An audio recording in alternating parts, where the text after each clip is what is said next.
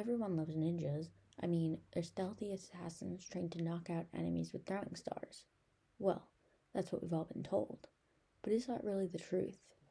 Hi, I'm Talia, and this is Don't Ask Me Why I Know This, a podcast dedicated talk- to talking about history in a fun way. Today's episode is about ninjas. To start off, I'll clarify that ninja isn't technically the right word. It's actually shinobi, which basically translates to a person who hides. Pretty spot on. But for the rest of the episode, I'm just to say ninja because let's face it, it sounds way more fun and it's cooler. It's difficult to pin down the exact history of ninjas because let's face it, Japanese folklore is very complicated.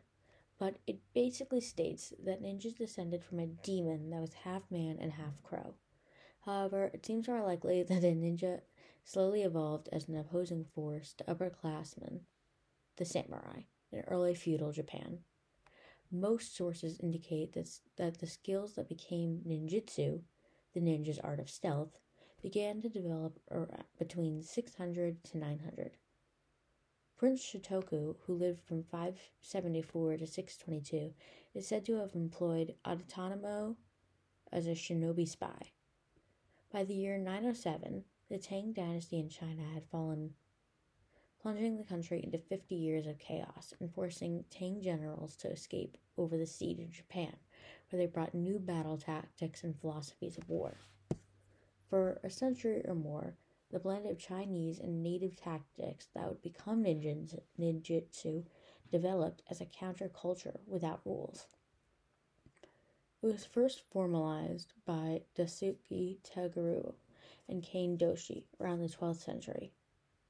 Daisuke had been a samurai, but he was on the losing side in a regional battle and forced to forfeit his lands and his samurai title. Ordinarily, a samurai might commit seppu, the act of death after failure after these circumstances, but Daisuke did not. Instead, in 1162, Daisuke wandered around the mountains of southwest Honshu, where he met Kane, a Chinese warrior monk. Daisuke renounced the Bushido Code. Together, the two developed a theory of guerrilla warfare called ninjutsu. Daisuke's descendant created the first ninja ryu, or school, the Togomero. Some of the ninja leaders, or jonin, were disgraced samurai like Daisuke that had lost in battle or had been renounced by their daimyo, but fled rather than committing their ritual. However, most ordinary ninjas were not from the nobility. The main difference between ninjas and samurai are actually that samurai are mostly were mostly normal men, noblemen and came from like a way better heritage. They were like knights in medieval times compared to like commoners, which were ninjas. Ninjas were like really looked down upon by the um, samurai and were like classic peasants to them. But because the samurai actually could not kill because of their code, they would use the ninjas as a loophole and hire them as assassins to commit the like murder for them since they technically couldn't do it. Um, so they were mostly acting as like spies and assassins um, compared to the samurai who were mostly noblemen and just served for like the the king or the queen at that time as more of like a bodyguard. So it was the ninjas who were really doing like the actual dirty work. Another actual theory were that ninjas wore all black, which actually was not true because let's face it, if you're trying to sneak around wearing an all black outfit, like might set you off compared to like a bunch of other people.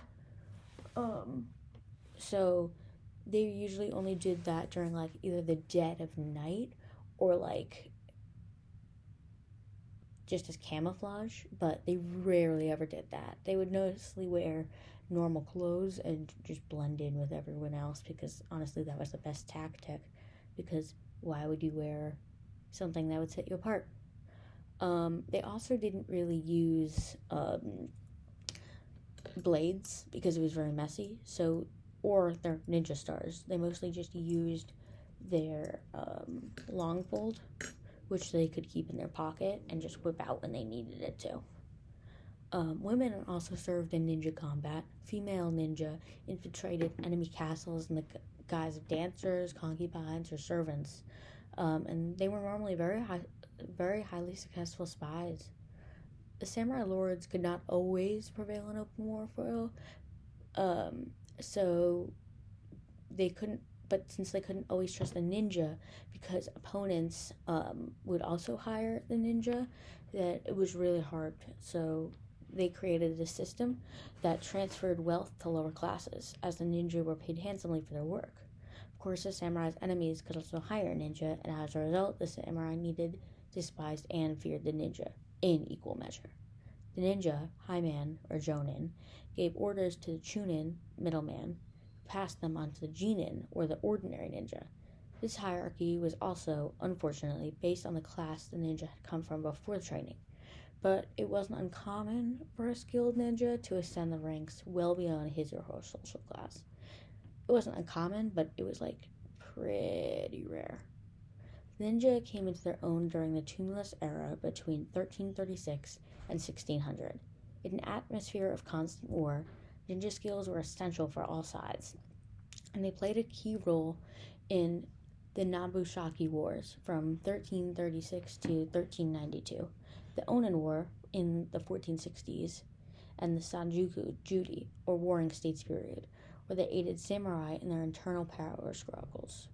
The ninja were an important tool during the Sengoku period, 1467 to 1568, but also a destabilizing influence when warlord Oda Nunzaki emerged as the strongest daimyo and began to reunite Japan in 1551 to 1582. He saw the ninja strongholds at Iga and Koga as a threat, but despite quickly defeating the co-op during the Koga ninja forces, Nunbago had trouble with Iga. What also became Iga Revolt or Iga no Ran, Nunbago attacked the ninja of Iga with an overwhelming force of more than 40,000 men. Nunbago's lightning quick attack on Iga forced the, the ninja to fight open battles, and as a result, they were defeated and scattered to nearby provinces. While their bases were destroyed, the ninja did not vanish entirely. Some went into the service of Tokugawa, became shogun in 1603, but the much reduced ninja continued to serve on both sides in various struggles. In one famous incident from, from 1600, a ninja snuck through a to- group of Tokugawa defenders at Hayata Castle and planted the flag of the besieging army high on the front gate. The Edo period of the Tokugawa Shogunate from 1603 to 1868 brought stability and peace to Japan, bringing the ninja story to a close. Ninja skills and legends survived through embellishment to life in movies, games, and comic books of today.